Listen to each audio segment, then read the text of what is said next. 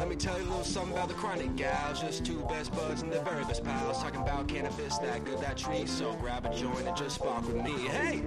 Hi, welcome to another episode of The, Chronic, Chronic Gals. Gals. I'm Riley. And I'm Ashleen.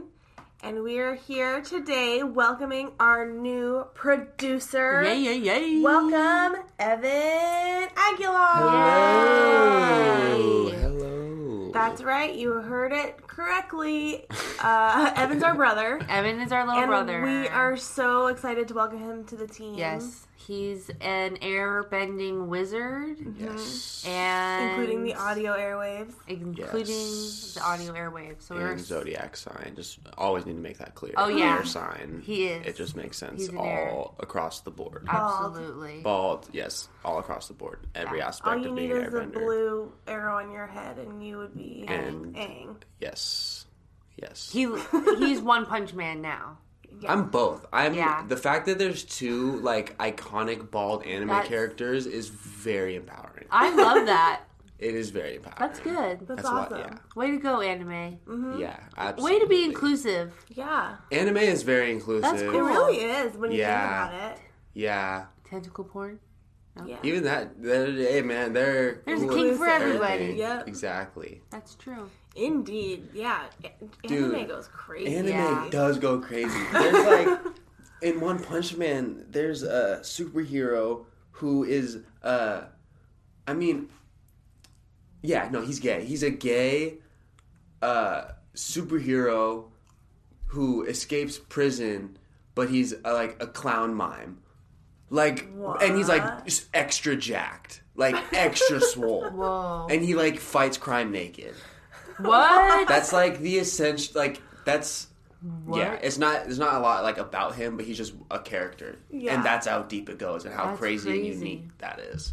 wow. Yeah, One of a hilarious. I he's one of my favorite characters because he is hilarious. What? Interesting. Yeah, Fascinating. yeah. I mean, it really makes you want to like examine the mind of the Japanese who like create these Mm-hmm.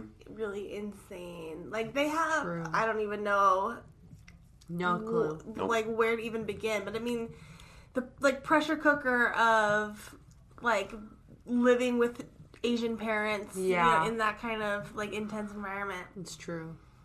mixed with who knows what. I don't know. So interesting. Yeah. Mm-hmm. Fascinating. We should talk to an anime That'd be really cool. cartoonist That'd be super fun. who smokes weed. That'd be really cool.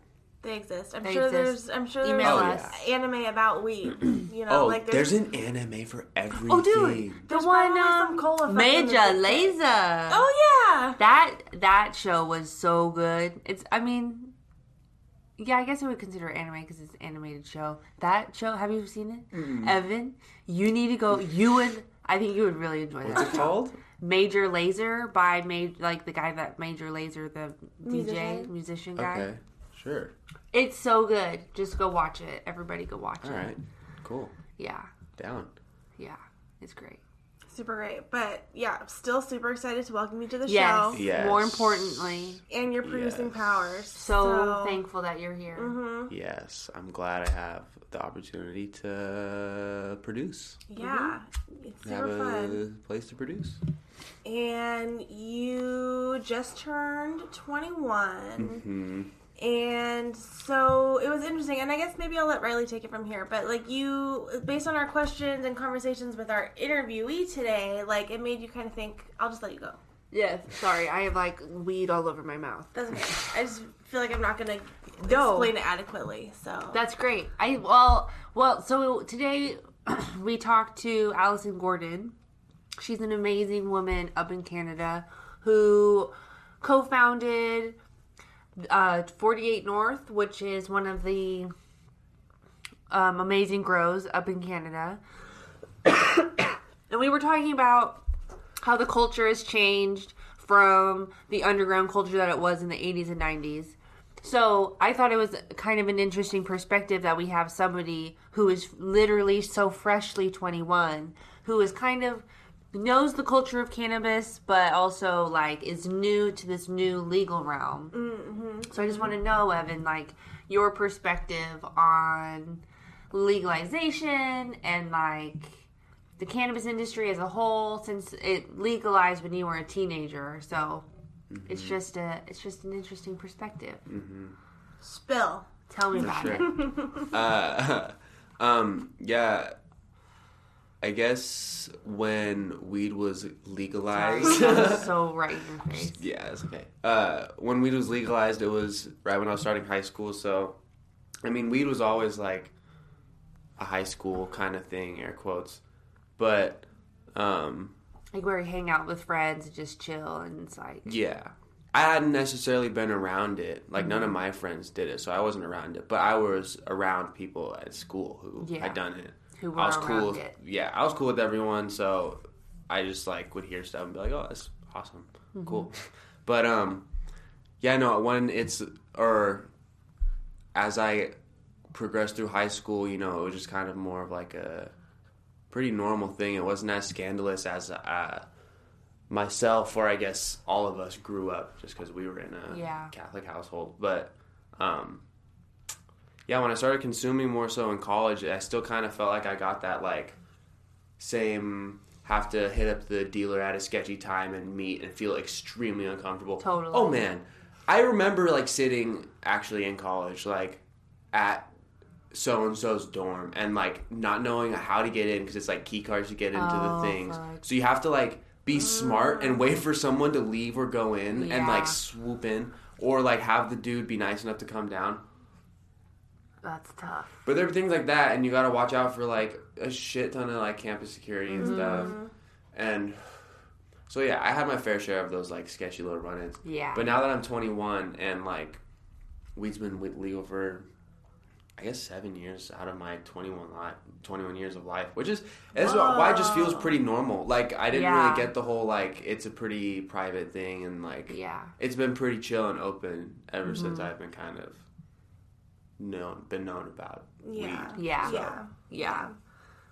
And we are, Ashley and I are a little bit older than you are, so it's like we, A little lot of it though. a little lot, Little of, out it. of Yeah. Like enough is, to be significant. yeah. Ashley is nine years older and I'm six years older than you. Yeah.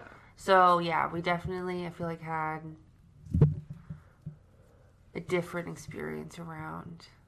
hmm I mean, I always hear you guys talk about how like now you guys look at weed and it's like you judge like, uh, did I really get this much amount? And like, uh, this doesn't look the greatest. But like back in the day when you would get like an eighth or like a gram or two, it would be like the biggest deal ever. Exactly. And like even my weed, when I had to like go from, or when I had to acquire in necessary means, Mm-hmm. um, it was like never like garbage. Like I never was really like, oh man, like this Yeah. looks like I got like ripped off. It Yeah. always was like, okay, this is like what I paid for, is- essentially. yeah. Yeah. Like it just kind of made sense. yeah. I never got the gross little twigs. It was mostly on the East Coast that existed. No, I was literally just thinking about. I feel like I've said this story here maybe um, before, but I'm going to say it again. When I was in college, living in New York City, we before I found like the good deal, my good pal, my good friend dealer, I had to buy from this freaking sketchy dude, and we like literally met on the corner of the street, walked down the street like side by side together. Hand he handed me like hand at hand level the bag. I handed him money, and then we turned literally at the others like we turned ended the block, turned it, and then walked back to the dorms. Like it was so obvious. Wow. It was so, and then I, and but so we were like out on the street and where all the dorms are, and in New York, it's like your dorm is here, and then across the street is your school. So your campus security is like always out. Plus, we're walking by school buildings anyway. I remember doing that once when I came to visit you, and we like had to meet up with that with this guy, and that's exactly what you did was like a street thing. And then I don't remember if we just went back upstairs or Yeah. if we. We just went back upstairs to look at what it was because we didn't look at what it was in the on the street. Oh, that's right, And that's it right. was fucking shake. Yeah, it was yeah, garbage. yeah. It was like the bottom of the bag. Yeah, like crap shake, and I'm like, that motherfucker bought, sold me this fucking shit bag of weed because I'm a woman, and he has no idea where I'm from. he has no idea the kush I smoke. and you didn't suck his dick or yeah, do I was like, whatever an- favor. exact, yeah.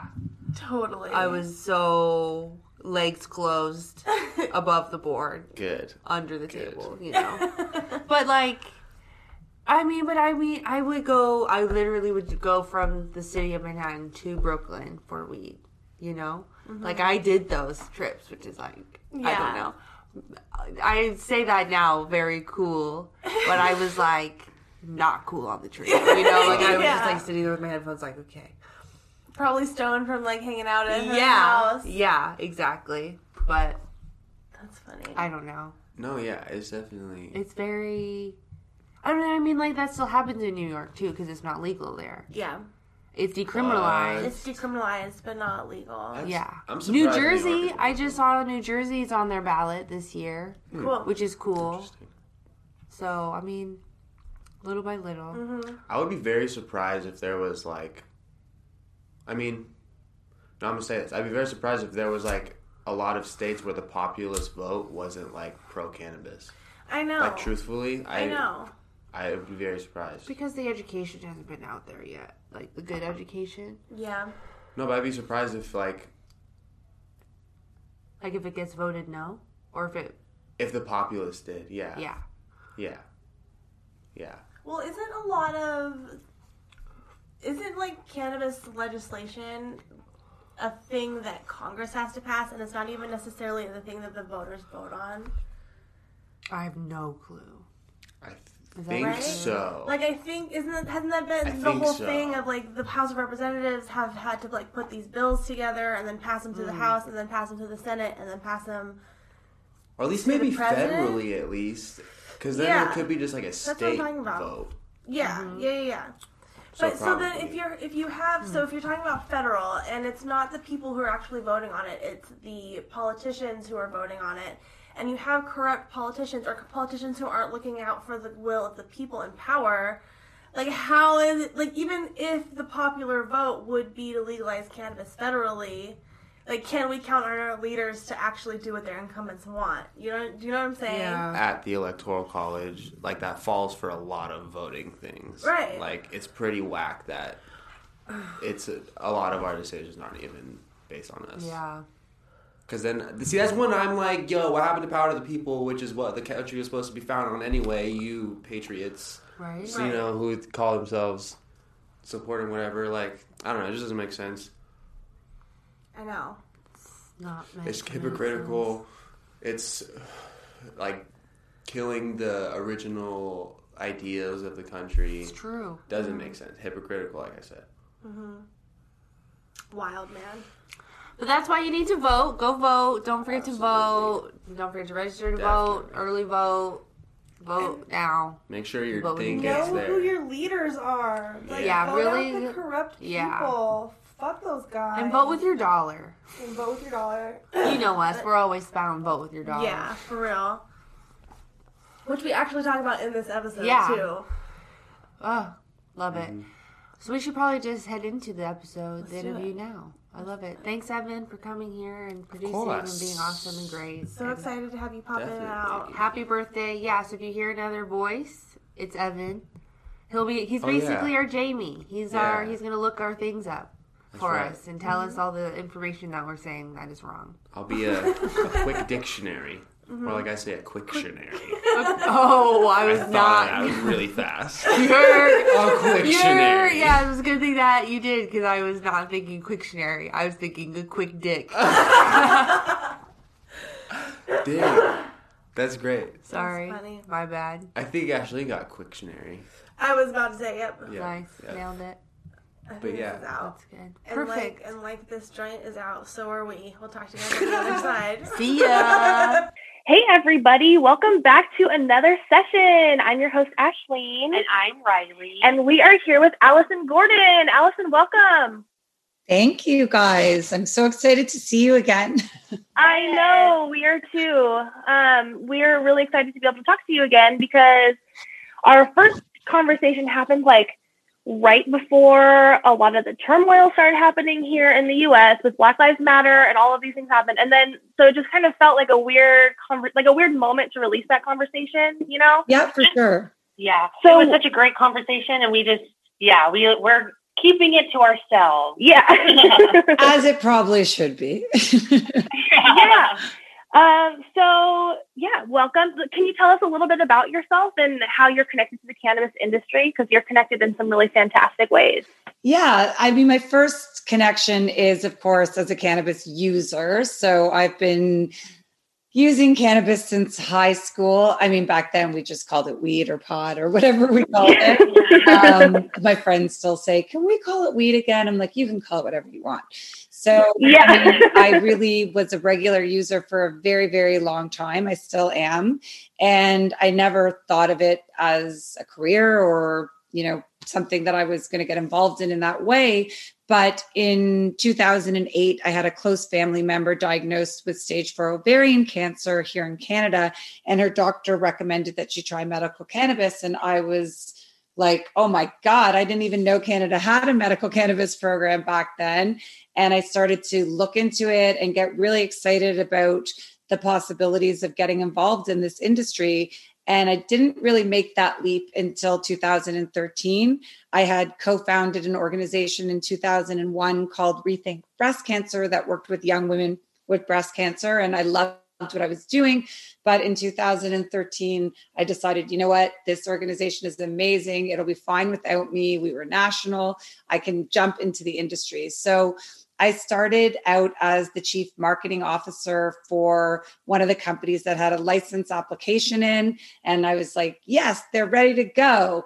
Well, like most of the companies in Canada, they were delayed for about a year and a half as the government really issued no licenses after the first, I think it was 12. And that wound up being actually a really good thing for me because we wound up raising additional capital, which I had never been part of raising money in that way. I had raised money for Rethink Breast Cancer every year, but in this kind of more financial markets, capital markets world is something that I didn't have access to. A lot of my friends didn't know about the industry either. As a woman, I think it just wasn't something I was taught or mm-hmm. engaged in. So that was hugely important for me to see how that was working, especially at that time in cannabis, because everything was sort of happening. And we went out and we purchased some assets in the US. And one of those assets was one of the four legally permitted dispensaries in Los Angeles, which we ultimately sold to MedMen, which was their very first store. So my experience through 2014 and 15, and even part of 16, was running back and forth from Toronto to Los Angeles, spending time in the dispensary. and seeing what was happening there in California when we first bought it, not only was it not legal in California, you still had to technically be a not for profit. So it was a very mm-hmm. different time. But brands like Kiva and Venice Beach Cookie Company, which they were called at the time, were starting to come into the store. And I was like, okay, yes, this is a consumer packaged good industry, different because it's weed, but you know that same idea that you're going to have products and brands and but back in Canada, people were building out massive cultivation facilities, working in a medical market, and it took a while for Canada to ca- catch up. Ultimately, I left that company and founded what is now 48 North, which is one of the licensed producers here in Canada. And really, I started that in 2016, the end of 16. And basically, I took over what was a company that had a facility built with no license and I got it licensed. I raised 70 million for the company. I took the company public. We acquired other companies and ultimately we launched uh, products and brands into market. So that was a crazy two and a half years.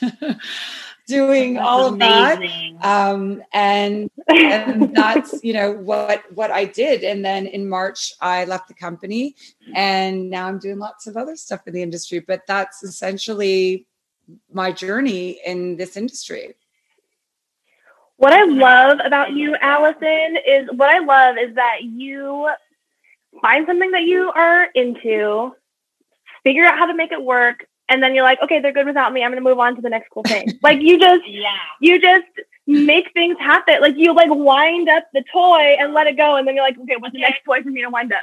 yeah, I mean, and I think this is So an cool. interesting thing that, especially again, not to make it, it's not just gender or about women. I think there are many uh, groups that have not had access to the public understanding how the public markets work. And so for me, I don't know if it was luck or whatever it was, I sort of got to see behind the wizard's curtain and understand how that works. And I do think that I have a bit of an adrenaline junkie side, which like startup, and then you know things have to operate at, at a different level, and that truly isn't my experience to run a big manufacturing business.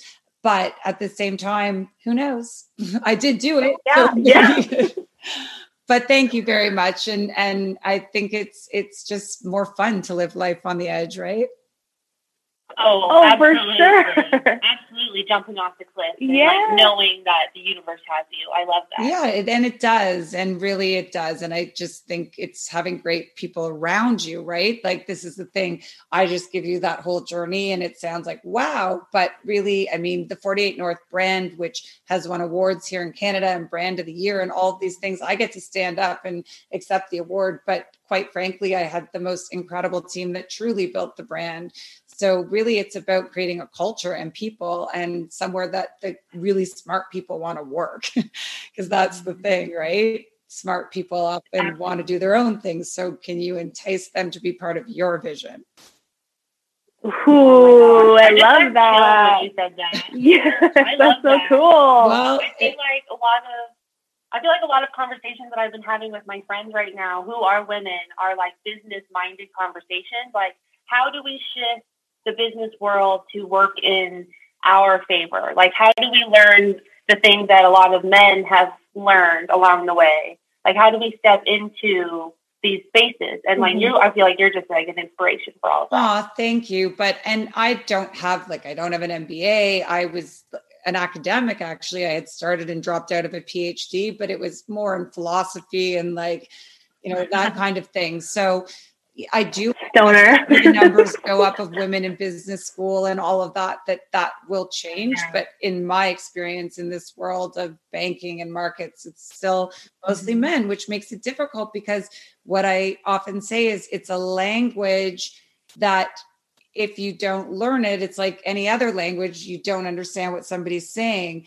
it's not that it's such a Mhm. difficult language, but if no one's taught it to you, it sounds like gobbledygook, right? You're talking about warrants and options and cap tables and all these things, shareholders agreements, and it's it's something that I think is challenging and I really would love to in the future be able to like distill this down for everybody because it does create this uh, unfair power balance. Absolutely. Oh my gosh, yes. I'm like, I want to absorb all of your knowledge. Yes. Teach me everything. Wow, you guys will figure it out. And now there's the internet, but I'm happy to teach Yeah. anyone anything. If you have a business idea, we'll talk afterwards. Great, I love it. And then you said that you're involved in a couple other things for the cannabis industry now. Are you able to talk about anything that you're doing now? Yeah, yeah. So, you know, COVID hit right in March. I didn't know COVID was, was going to hit. So I had thought, okay, I'm going to take off a few months, maybe like travel, maybe just decompress from having lived on a plane for all these years and running this company. And then suddenly within a couple days, it was like, oh, I guess I'm not going anywhere. Yeah. so, you know, I really started to explore and think about what parts of business in general, but also the cannabis business, especially here in Canada, excited me and where I thought opportunity was and where I thought I could leverage my skill sets. And one of the things that is unique about this industry being an old industry, but then a new industry on the legal side of it is you don't have a lot of people who've been in it as long as I have, who've launched, you know, a lot of products in market, been through licensing, been through all of it, even retail engagement, distribution, all of these things. So I you know recognize that there are a lot of companies out there in Canada and in the US I'm sure who have are growing great weed or have great products. They just don't even know how to get those into market. So, Yeah. a group of us who have a lot of experience came together and said, okay, we're starting a company called Other People's Pot. in Canada, our sort of police force, Nash, like in Ontario, like the national, the, sorry, the provincial police force is called the OPP. So we're the OPP.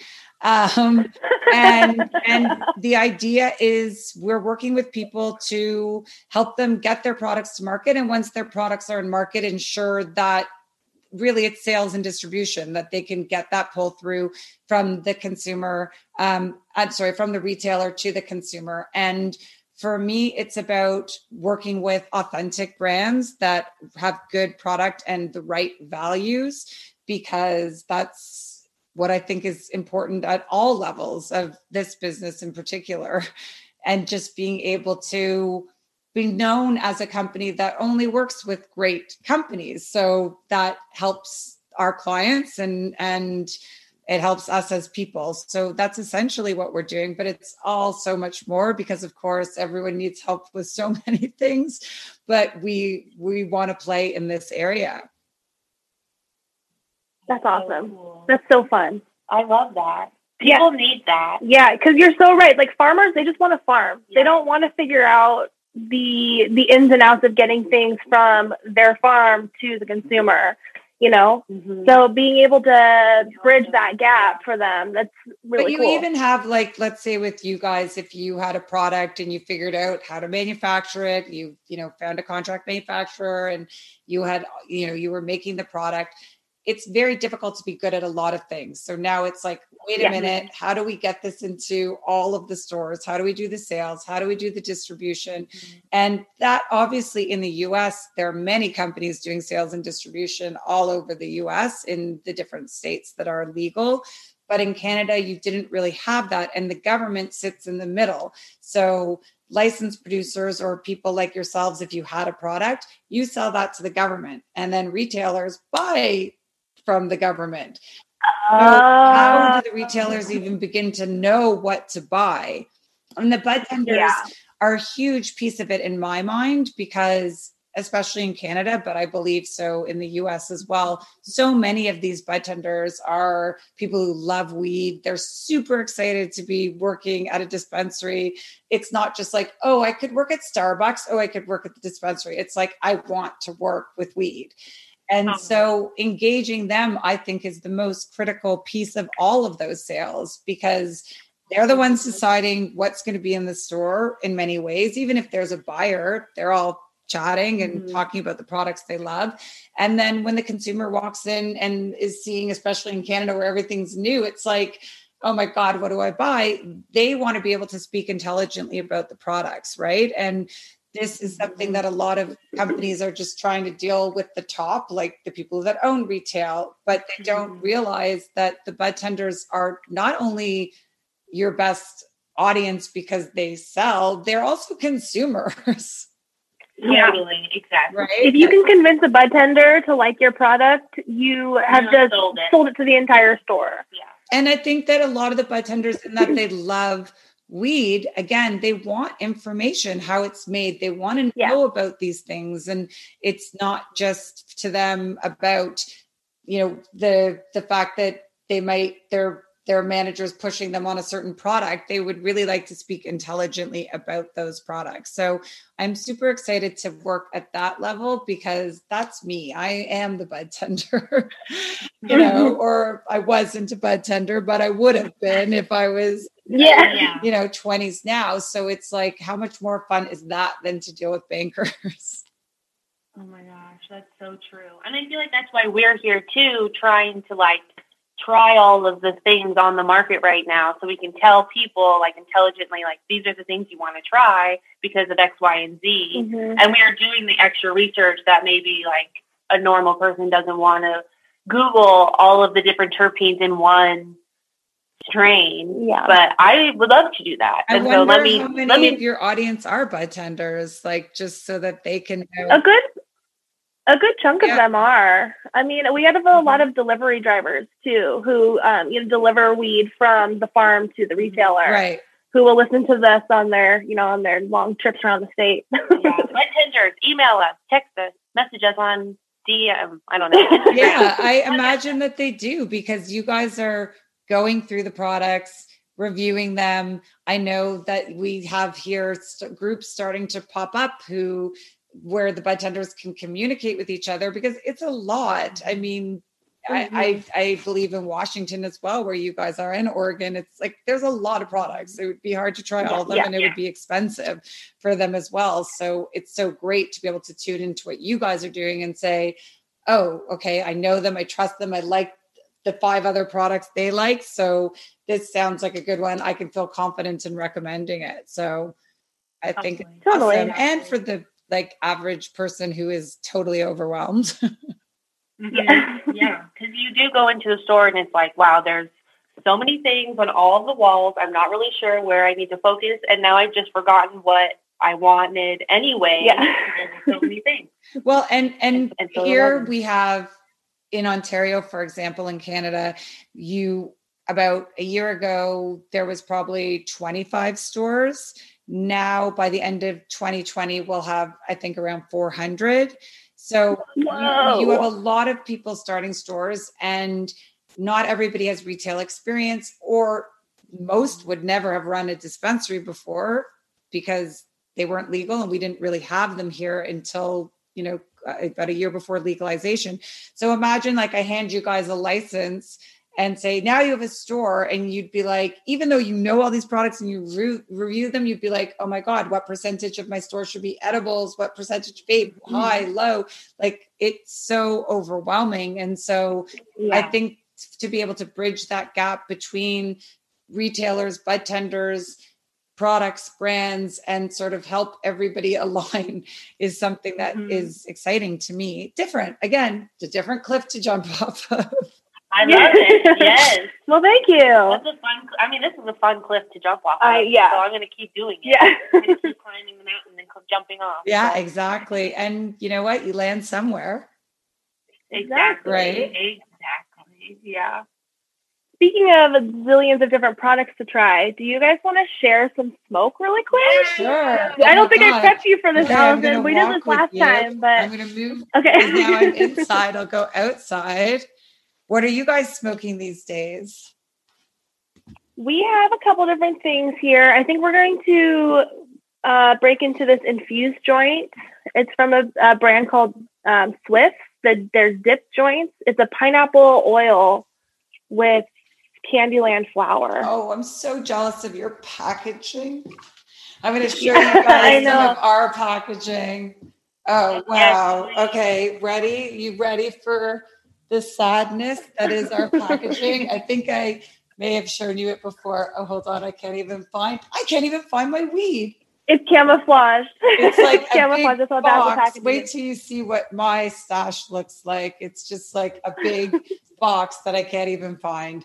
But this would be an example of some of the packaging. It's oh, everybody's listening. so I'm basically showing a, a box with a bunch of warning labels is really over Yeah. some of it. So yeah, it's very it's like this. This is basically what everybody has to do. So you have to just have a big label. Your brand can only be very small, and then you have to put all the warnings on it. So we don't get to have as mm-hmm. much fun as you guys. But maybe one day. But your stores, I've seen some of your stores, and your stores are really, really cute. Like your specialty boutique shop. I think I think you're you talking about one. Superette, probably, right? Yeah, yeah. I'm like, Uh-huh. I want to go there. That's so cute.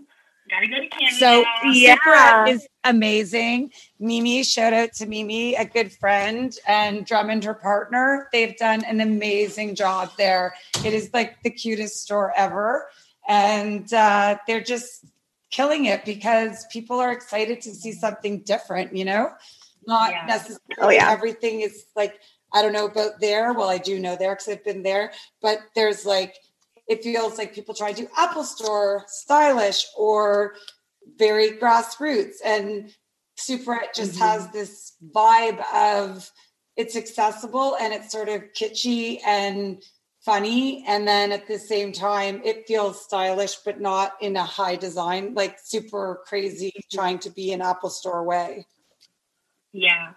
Yeah. Love I love that. that. I can't wait for more stores here to be like that. More like little boutique shops. We have a couple boutique shops here, but nothing like that. Like that just reminds me of like a cool coffee shop that I want to go to. I've like stalked their Instagram a couple times. So vibey. Yeah. Well, it's I like- interesting because I know, and we, you know, have discussed this the world of weed and the culture of weed changing so much. And Mhm. one of the things that I find nowadays is some of the sort of fun. you don't find that that as much like the counterculture aspect of weed.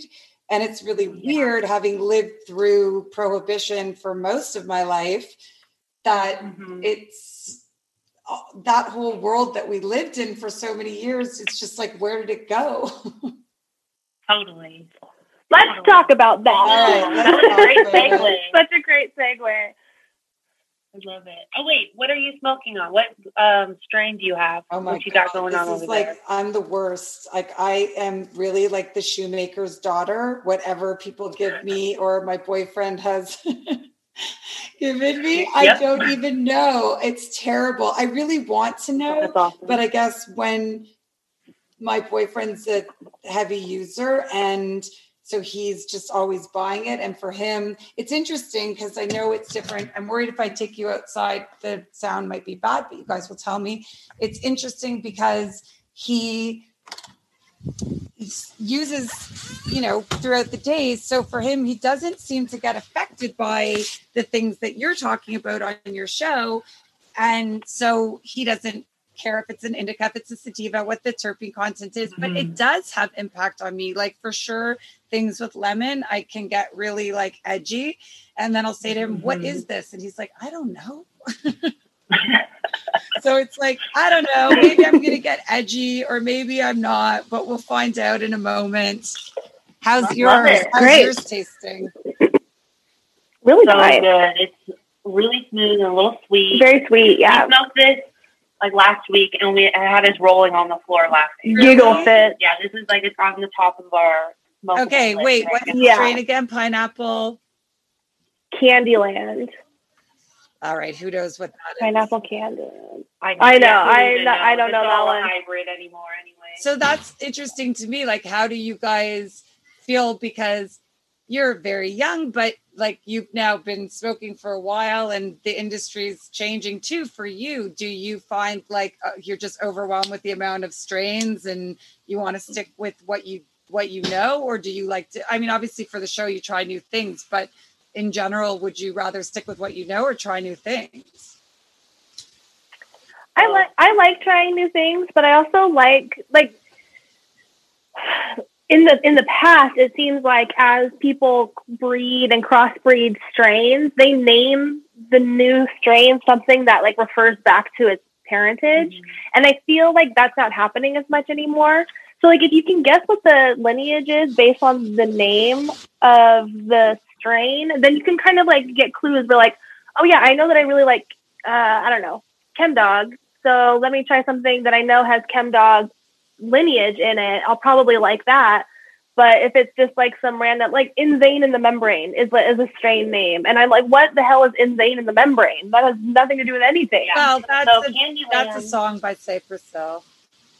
Well, I mean, I know that, I know that, but I mean, like, it doesn't have anything to do with its With, lineage. what Right. the lineage is. the genetics are. so Candyland is Granddaddy Purple and Bay Platinum Cookie. How would you get that from yeah. Candyland? Well, it's interesting. Actually, this is right here, the 48 North Red Daddy Purple. Not what I'm smoking. It's Aye. empty. But that was like our first product to market, and people love. It was the only, and might even still be the only Granddaddy Purple in Canada. So people love Mm. Yeah, it's amazing. Yeah, I love Granddaddy Purple. That one's such a classic. Yeah, Yeah, I do tend to lean more towards the like classic strains, but I do like trying all the new stuff. hmm Like I don't know, GMO was really popular here. It's still really popular here. So like everyone's coming up with a GMO strain, Mhm. but now they're all crossing.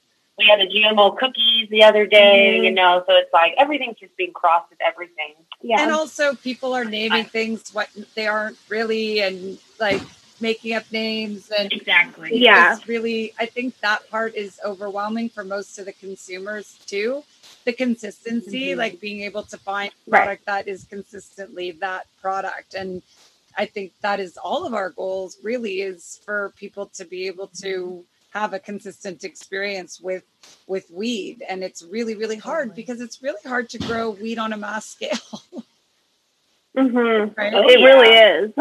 Yeah. and so that's why I think what you guys were saying too about the farmers and it's, you know, trying the systems have to come together. I'm going to go inside now because what you have is, I mean, you're in a, your state's not the biggest state and Oregon's not the biggest state, but it's still big enough that from a distribution standpoint, you know, people stores, I imagine, would like to carry the same stuff consistently. And it's hard to do that, right? And so we've got to mm-hmm. match up the way weed works. Like when I think about back in the day, again, I didn't have the knowledge that you guys have at all. You went to your dealer and you gave them money and they gave you a bag and you didn't even think to ask what it was. Like we didn't know about this kind of stuff. So, but now that people do, they want to have what they like. And how do you hmm. do that on in, in a micro way? So when you have smaller growers or smaller farms that are growing good product of course they can't be in store all the time. So it's i think the system has to evolve especially in canada to a place where you can have these smaller grows have products out there because i find their weed tends to be better at least here i don't know about there yeah. I agree. It's like a craft beer, craft brewery situation where they're like able to like really look at every single brew or every single grow and say, this is the direction that I want to take this.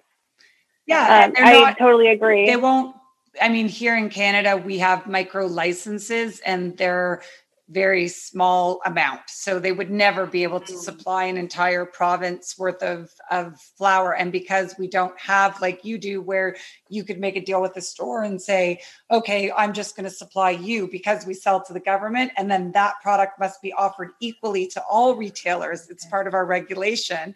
It's very very oh. difficult oh, right so yeah. system is is difficult in that way here and it's not really built for yet for smaller producers and that's the part that's hard because you have people in the black market that would like to come into the legal market um, but you know the money is just not there for them to do it. A, they don't have the money to invest in it like we see that in northern california as well. Many of the growers in the Emerald Triangle thought they wanted to get licenses and ultimately were like, well, I don't have a quarter of a million dollars to put towards licensing.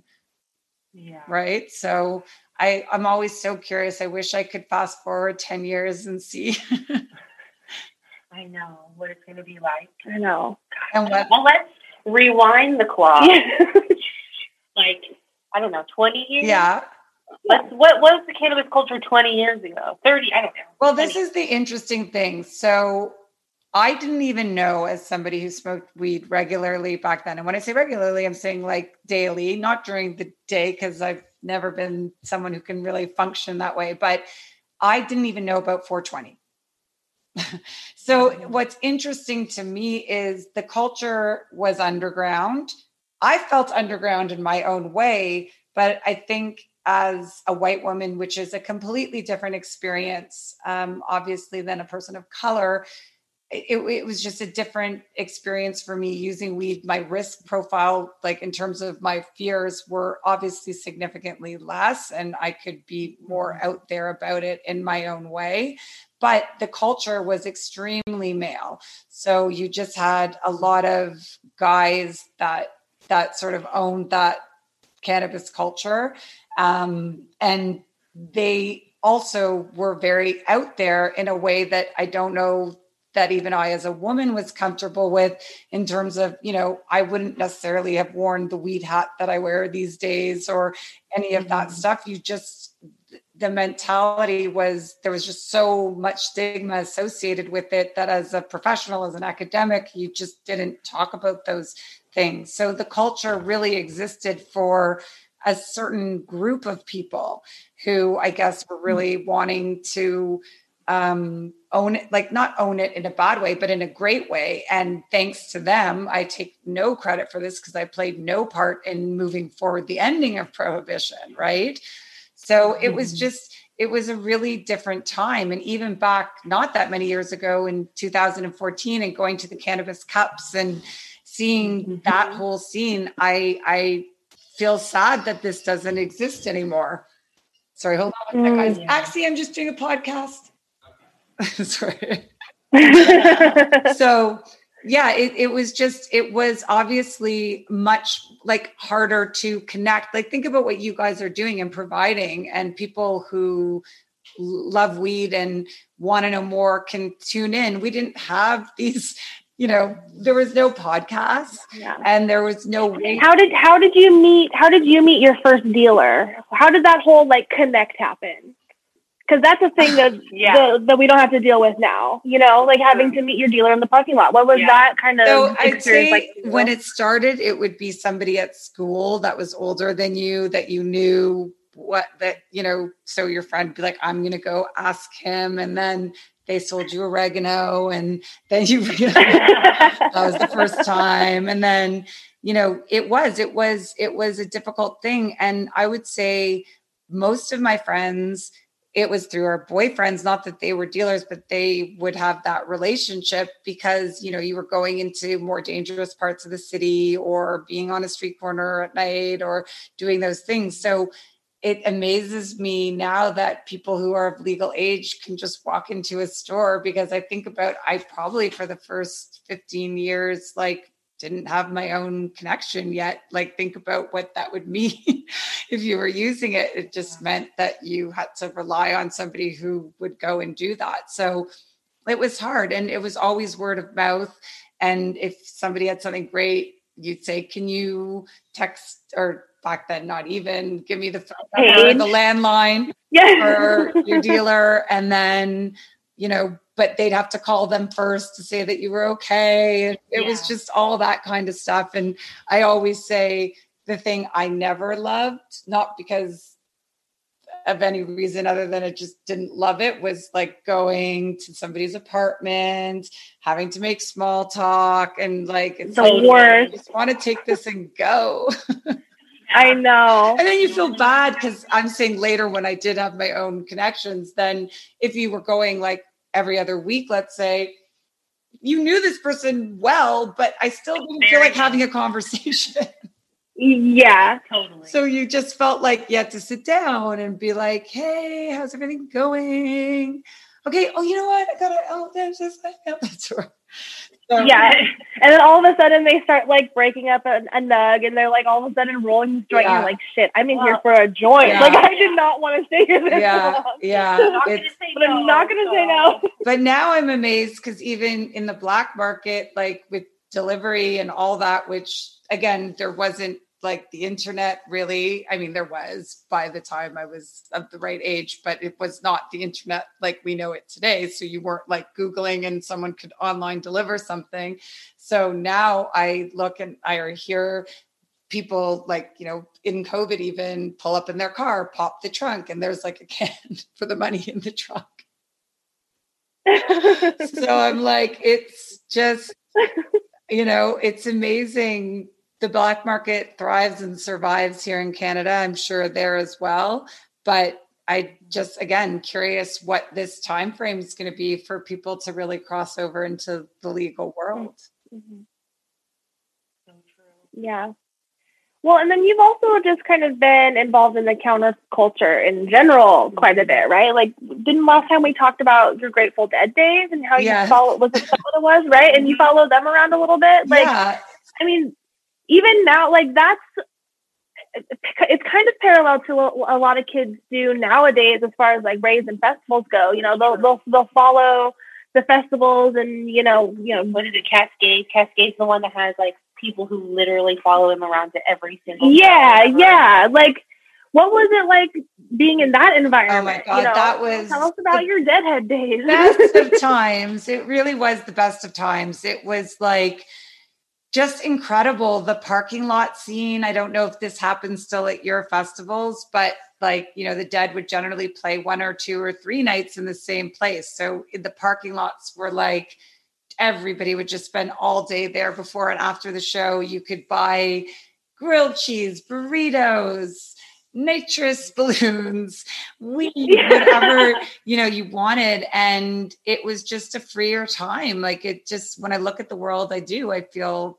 like really for you guys like i in my 20s like who even thought about the environment or or a donald trump or any of these things so the dead really was the only thing of its kind at that time which was this incredible music with this incredible culture that surrounded it. And it just, as somebody who smoked weed, it just all came together in that way. And being from Canada as well, often, you know, I'd be down in the States and in California. And so it just felt like you were part of even, I mean, this is like we're talking now, like the late 80s, early 90s, but it was almost felt like the 70s so everybody misses what they what they missed out on and and that was like such a, and that was such a big influence on me too even in my career now which is just the values that i have in community and just even the respect that i have for the plant and for doing business the right way i think really just came out of those experiences of being around that hippie culture and understanding that you can be a successful business person and do things in the right way, which is, I think, critical for the world we're living in right now. Oh, absolutely. And I do, I hope that consumers now, and I, and I know that they are out there because we are them, but like, I really appreciate weed for what it is. And like, because we did have experience like going and getting our black market weed behind Dairy Queen and like, having those uncomfortable situations. So it's like we've been in both worlds, and I feel like there might be a little bit less of an appreciation of like how you procure the weed, right. where it's like, okay, it's just readily available, so it's just there. Back then, it was like, oh, you guys. I ha- I got a quarter. Right. Yeah, I got a Yeah. quarter this time, Yeah. and look how much it is. You know, and it's like now I'm like, oh, this looks kind of small. You know, and I just I sometimes wish like there was that more appreciation of like what it is, but it is just so readily available that Well, I Yeah. think I agree with you in some ways, and and in others, I think we all just have to like let go of that nostalgia and all of that because obviously we could all agree, the three of us, that if everybody smoked weed, the weed would world would be a better place. So yeah. that will Yeah. come. But what I do often say like, about the vapes, because I don't vape and I don't really like vapes. So I'm always like, there is a whole generation of of you know young people who only use vapes who think they're getting high that if they smoked a joint would be like oh my god.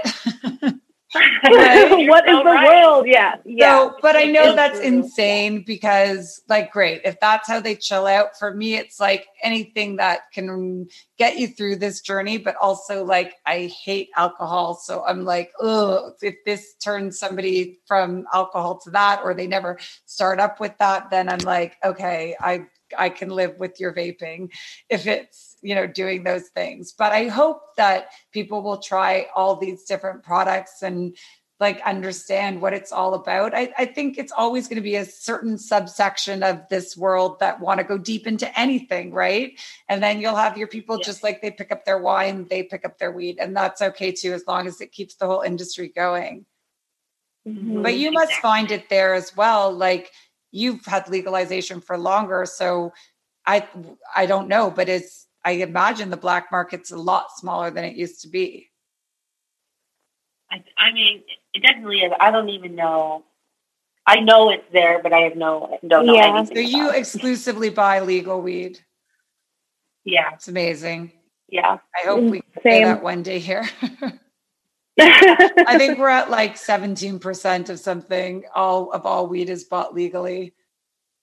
Only Only 17? Oh, I Really? guess if the, okay, Canada's like ginormous. Yeah. Yeah. And then 400 stores. For the whole No, the no, whole- four that's hundred in Ontario. So Oh, Ontario is a province. Oh. like, Oh. but Ontario Okay. is a province of fourteen million people. So that would be like Washington, Oregon, Colorado. I think you'd Yeah. still need another one Yeah. in there to be the the size of Ontario in terms of the Idaho, yeah, it's population. So it's not a lot of stores for Ontario for sure. Like if you compare it to mm-hmm. the amount of liquor stores we have, I think it's something like I can't remember, maybe it's like 1600.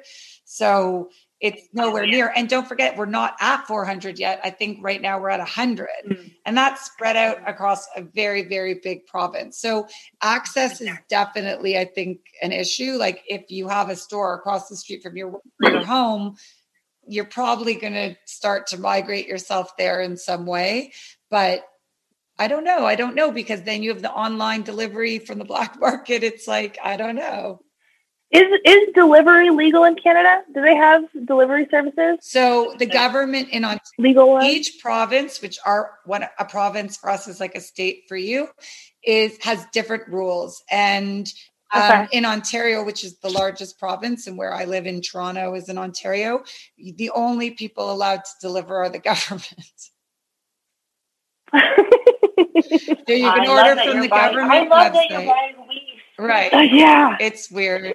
I know. It's like in some ways you guys there are probably like, "Oh, that's so awesome." But for me it's like, "No, take the government out of the equation maybe."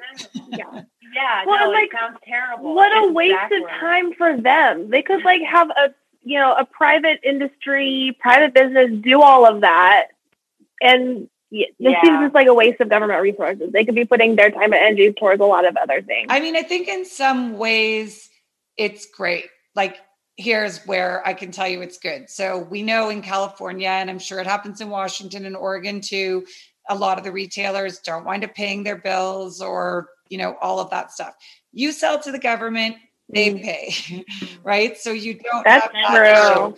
The other thing is what we just talked about before, which is if you're a small grower or you girls like said, Hey, we want to make a product, like now you got to figure out how to get it in every store. Of course, you still have that challenge here, as I said, but you can, like the government, everybody's selling to the government, the provincial government of Ontario.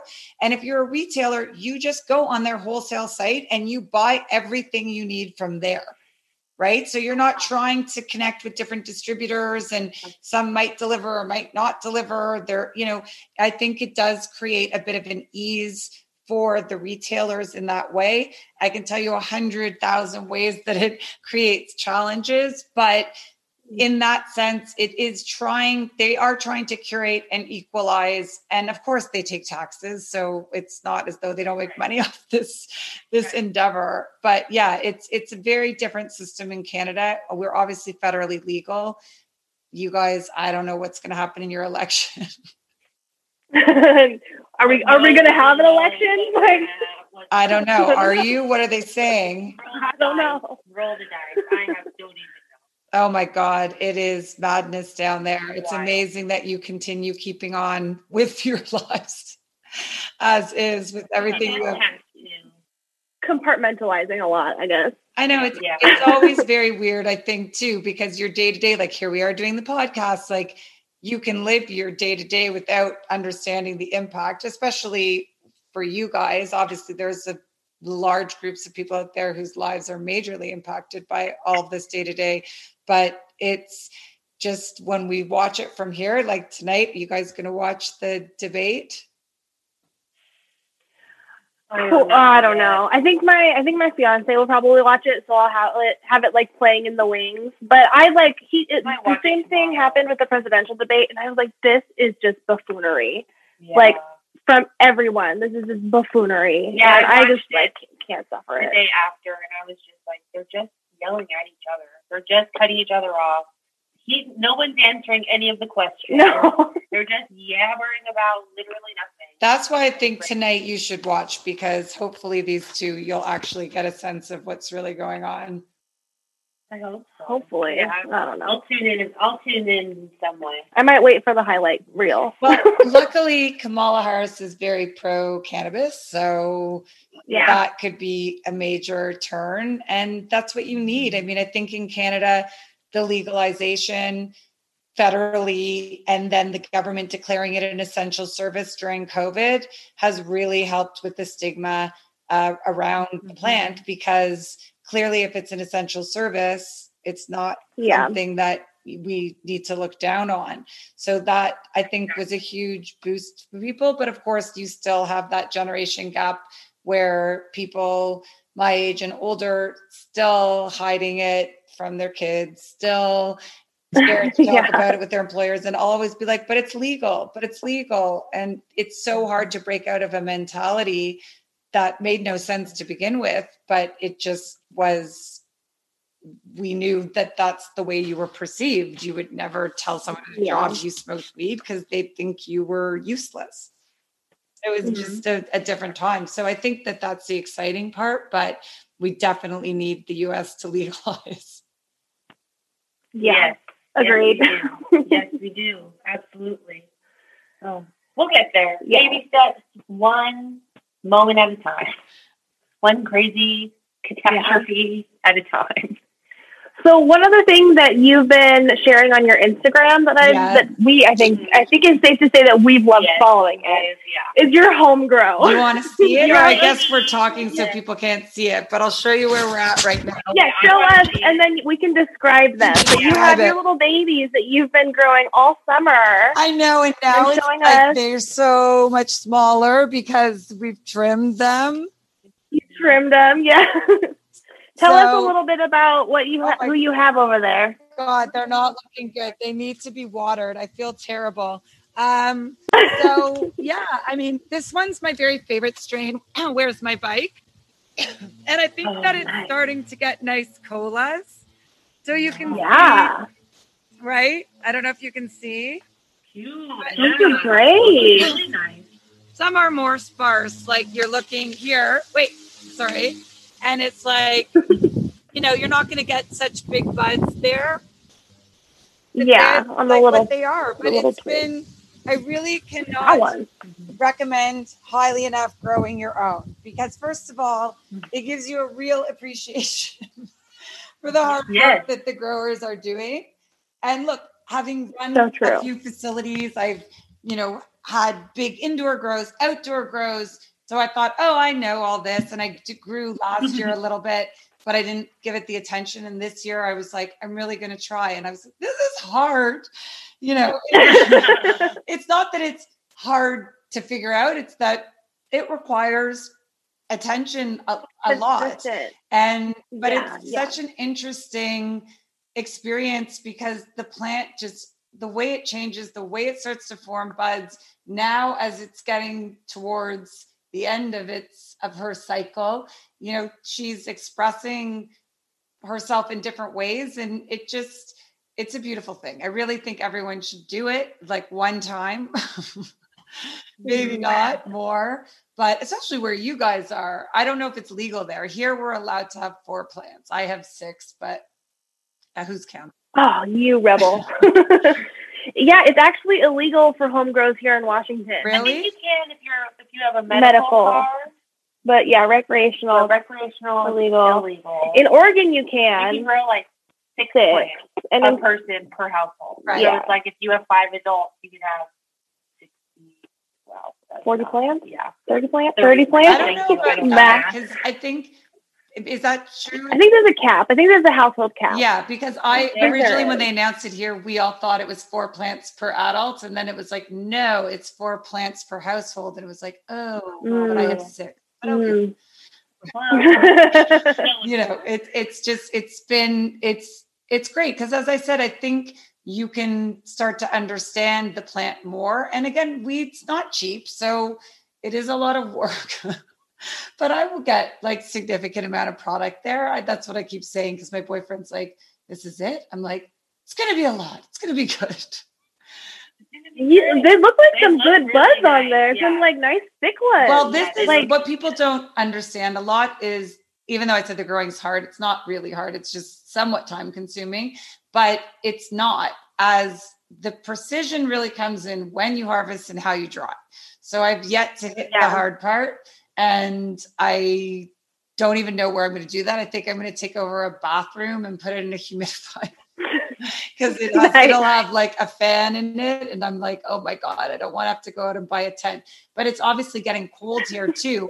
And so the cultivars that um, I got from my friends. So I've got like painkiller, where's my bike, dosey do, sherbert, um, one I Juanita, and I can't remember what the last one is. They're really outdoor strains. I'm sorry, indoor strains. So mm. I keep calling my friend who's a grower who gave me the plants and saying, like, what like they're not ready yet. And he's like, I told you those are indoor plants, so they're not until November. So I'm like, oh my God, the frost is coming. Can you imagine if it yeah. don't full grow?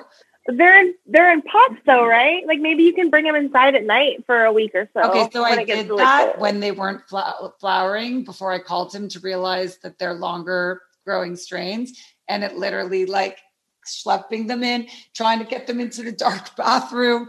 Break, I broke like a stem. I was like, okay, no, we're not moving them. Too much, too much. yeah. Someone's like, you know, throw a blanket over them and you can do that, but then moisture and you can get mold. And it's like, geez, it's really yeah. not a weed. yeah. It yeah. really is a little bit more high maintenance than than a weed. But yeah, it's it's just been so much fun and like to see people's comments. And again, like the community is so awesome. You guys are awesome. And just like everybody coming in and saying like giving ideas and comments. And I'm like, wow, I love weed people.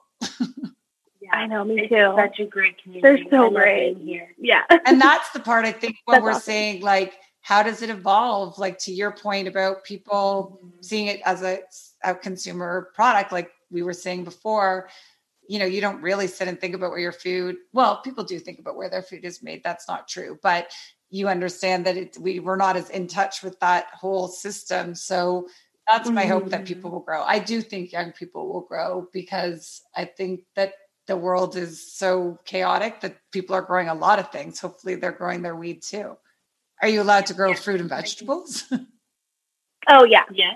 I had a we had a good garden. Yeah. It was it was pretty nice. We got some uh, mildew patches, but still harvested a ton of tomatoes yeah, and tomatillos yeah. and I don't know. We had, oh, one day, potatoes. Yeah, one day we'll be the able potatoes to are really good cannabis to our Liberty garden. Yeah. yeah, you guys, I'm sure, could just do it. You're like near the Oregon border. You could say, like, I thought we were in Oregon. Right, exactly. I know. We'll just like throw it over the river. Yeah. That's such a weird thing too. Yeah. Like that's I mean, that's why it's exciting to hopefully hold on. have your legalization come soon because it's so weird to me and we've talked about this before that you could like cross the state line and it's a completely different set of rules and engagement around yeah, cannabis yeah. and and you guys seem to like Oregon weed better, right? Mm, I mean, yeah, I feel like I don't know. Oregon weed is really good. I they're both really good. It's just Oregon, you just have to drive farther away to get it. Honestly, it's yeah. accessible accessibility about it. Yeah. but if I'm in or if I'm in Portland, I will hit Stop up. Off. Yeah, hit up a dispensary. Where do you go in Portland? What's your store? Um, Americana RX is really good, and oh my god, I'm totally blanking on the other one. Electric Lettuce. Yes, that one. Electric Lettuce is super yeah, that's cute. So cute. I really like that one. I like that store. Yeah, yeah. And then I've been to Nectar, a bunch of Nectar locations, and they're like they have like 60 locations all around Portland. Yeah. It's kind of amazing. But yeah, I like them too. And what yeah. about in Washington? In Washington, we do the Herbery a lot, High End Marketplace in mm-hmm. Vancouver. Mm-hmm. These are all stores in Vancouver where we're from. Yeah. Um, I guess those are the two primary, high five. primary ones. I like High Five in Vancouver, but it's in a very awkward spot, and I'm never there. So yeah. But yeah, we got some good stores down here. Amsterdam, New, oh, yeah, New, New Amsterdam. Amsterdam. That's a good one too. So you have a lot of but, stores for the size of your population. yes, yeah. we do. Yes, we compared do. to you, yes. I think there are 12 licenses just in our county. So for the quarter million or whatever people that we have in our county, we have 12 stores. That Or maybe there's maybe there's 10 operating stores and 12 licenses or something like that. and do, Yeah, they, have and do they have consistently the same product or it's always different? It's They do actually. that's great. Mhm. They do have the well, not always necessarily the same strains. I feel like a lot of the growers have like their staple strains, but then they'll But give they themselves rotation. like yeah, room to rotate and do some research and development strains and stuff like that too. And that's really interesting because I was talking about that with this grower friend who gave me the clones before. And we were saying, like, here, because you're trying to have that consistency, like we talked about. So let's say with 48 North and the Granddaddy Purple, like you really want to always have that available for people because they like it. But in the culture, it was always like you said before but what's hot now people wanted to try new strains and like what's new what's new what's new. And it's really hard in this system that's more legal. If you think about it you go into a liquor store and they have jack daniels and they have you know whatever uh, Skyy vodka whatever it might be. And you don't walk into an alcohol store to buy Jack Daniels and they're sold out and be like, oh, good on Jack Daniels. They sold out. You're like, why don't they have my Jack Daniels? So we're Right, trying to right. create this system here. And I don't know if this system works with weed in the same way. I mean, we will find out, but it's really hard to do that. I mean, maybe with vape and some edibles and certain extracted products, you could try and consistently have the same thing, especially if they're with a distillate or an isolate. But when we're talking about flower, it's like it's a Mhm. plant. It grows differently. It, uh, you know, Yeah. Yeah. it's just a whole different world. So I don't know. where yeah, it's not goes. fully predictable. It's not. Yeah. And so, as you said, like they're trying to have their staple and bring in new at the same time. And it's like a lot of work for them. Mm-hmm. Yeah. Yeah, yeah. Yeah, we're also very like as consumers very forgiving about like, oh man, okay, well then that was a really good batch, and I know that this Max strain is really good. So next time they have they have it, I'm definitely getting it. But here's something that's going to be similar because that's something that we can do. It's like if we don't have this, you can do this. Or yeah. you can do that. You know, You'll get a similar options. effect, similar effect. But do you yeah. usually buy based on the farm or the company or based on the strain? Like if they're out of the strain you like from the company do or the farm, because I remember a few years ago being in Washington, actually, in, in Seattle, I guess right after legalization. And one of the dispensaries, it was so interesting to me, they listed by farm. So they might have 10 different blue dreams, but you were sort of looking by farm. And it made sense to me that you would do it like that. I just didn't know if people buy in that way or if they just are buying whatever. If they like blue dream, they'll buy whatever blue dream. Yeah, I think I buy by strain, and then if there's multiple, like for example, for Blue Dream, if there are multiple Blue, Blue Dreams in the store, then I'll pick the farm that I know that I like better. Interesting. That's funny. I buy by farm. Right. So I'll go into the store and check out what farms there are and what strains uh, the farms have available, and then That's pick funny. within the farm availability. That's, That's funny. funny. That is funny. yeah and it's like in some ways both makes that you can see Yeah, the value of both but it's Yeah. i guess with the farm side of it picking by farm like you understand the quality of that right so in Mhm. some ways it would be like going into the gap to buy a sweater versus going into hermes to buy a sweater right Yeah. it's like Totally. you're judging the quality based on the farm brand and that's probably Mhm. right but at the same time you know you love a blue dream Exactly. it's crazy Exactly. and imagine just sitting in that whole supply chain it's like that's what's so interesting about being in this industry is it's like we all are playing our role you guys are playing your role we're all playing our role and figuring out what this is going to look like and we all none of us really know But Nope. It's so fun. it's so fun, and it's just so personal to the person. yeah. and it's like it really makes us have to look at ourselves. Like we, it's like, oh, I do like this, or I do like that, or I definitely don't like that. Mm. You know, it makes you experiment with yourself and like figure out what you like, which and then is like if when you're looking inward, you just learn more about yourself anyway. Yeah. making you a better person. So true. It's so true. So It is so true. true. And it's interesting because even when it was just medical here, and even now when people say, like, oh, I used to smoke weed, but it made me anxious. So I haven't in years. And of course, I'm like that crazy person that's like, well, then you just haven't tried the right thing. And let's talk about what Yeah. it is, and you don't That's even right. know. And like, and then people are like, oh, why are you pushing this on me? And I'm like, oh, I'm going to push this on you. But it, it's interesting because on the medicinal side, when we were just medicinal here, it was a hard thing to articulate to patients. What was easy to articulate. It was hard for them to follow, like the, which is like, it could take you six months to figure out what's going to work for you. You know, it's, Yeah. it's a plant based medicine and everyone's going to have different feelings and, and react in different ways. And this is what I find fascinating about it. But I think as a culture, we're used to like taking pills and a certain, you know, you your headache goes away or whatever happens in the pharmaceutical realm. And this just isn't the way it is with weed. So to your point earlier, Right. there is an exploration that really does need to happen if someone is going to have a positive experience with the plant. Totally. So true. So let's just share the positive vibes, share the positive cannabis vibes all around. I know. And I love And, uh, that you guys are get it done. taking up the torch.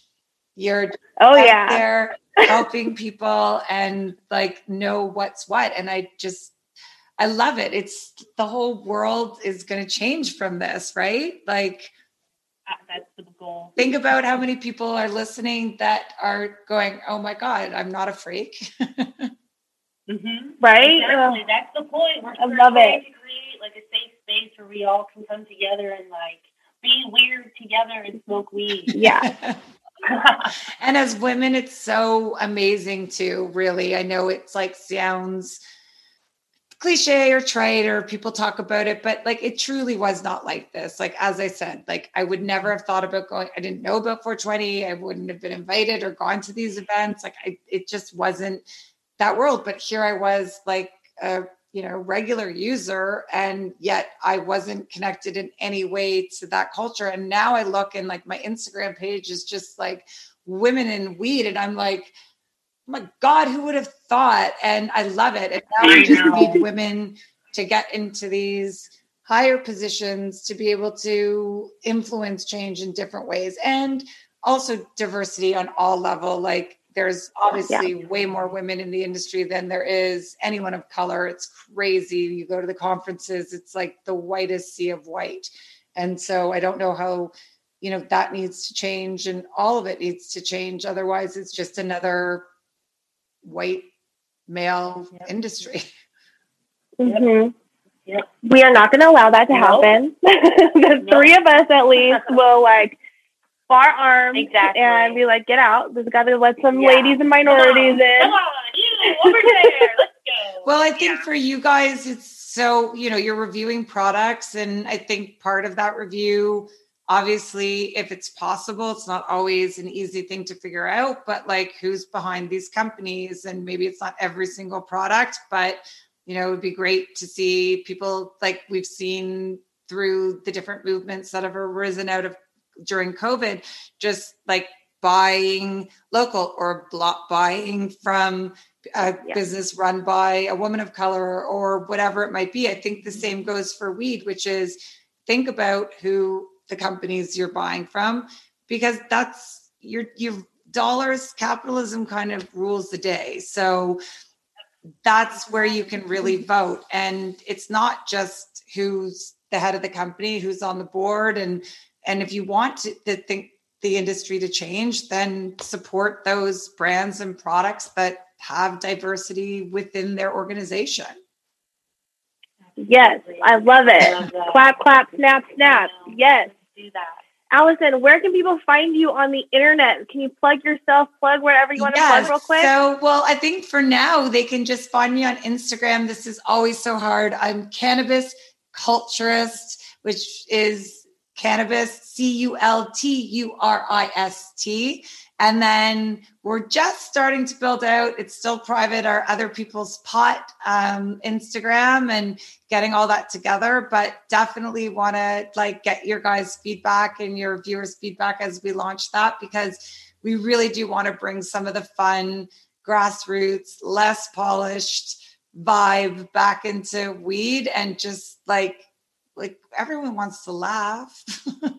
Oh hell yeah! Oh yeah. like what did you guys say at the beginning? You were like, oh, when you were smoking this, you were like, oh, we love this, we laugh so hard. It's like exactly the ideal ideal high. right? It's not like, oh my god, I felt like I was in an Apple store. Yeah, Yeah. No, I want to laugh. I want to be weird, and I don't want to be judged for it. You are not judged for it at all. No, you've got to keep doing what you guys are doing. And as I said, try and promote the best you can the companies that represent the values that you guys are about. And that's like the way we're going to change things too. And vote. Absolutely. You guys And can vote. vote. Yes. I'm on my list. I'm waiting for my ballot in the mail. Really get it out there. Early voting, people. Early voting. I'm not even American. We don't even have it on. We've got our little everybody. yeah. our young prime minister who I now appreciate so much because I'm like, why does everyone have to be an old white man that runs for president? Those guys could not even get jobs running a company. Sorry, this is Yeah. terrible. so I know true. it's so true. Oh no, my you're gosh. so right. cut it out, cut that off. all. that No was- politics, just weed and fun. But thank you guys. I want to come back and Thank you so much. bring some of my amazing. It's an all-woman team. You've got to meet them. They're the super. Yes. and I'm the oldest by far. So it's just like so exciting to see them thrive and grow and be able to like help this next generation. So I'm going to make you have us on and chat with them about their world. Yeah. I love it. I We're cannot so wait. Oh there. Oh my God. Well, Thank mwah, good luck with This so everything there. Stay safe, ladies. Thank you. We Thank will, you, you too. Bye, guys. great chat. Bye. Wow. Thanks, Allison, for chatting with us today. This was so fun, and we can't wait to connect with you again. And thank you to all of our listeners out there for joining us for another show and smoking along and chilling with us. Thanks for being here. Y'all are awesome. If you like what you hear, rate, review, and subscribe. And do you want to support the show? Uh, there's a link in our, the show notes you can click. or you can go to anchor.fm slash chronic dash gals and become a monthly supporter there for as little as 99 cents a month. Follow us on Instagram at chronicgals underscore podcast. And we'll talk to you next time on another episode of The Chronic Gals.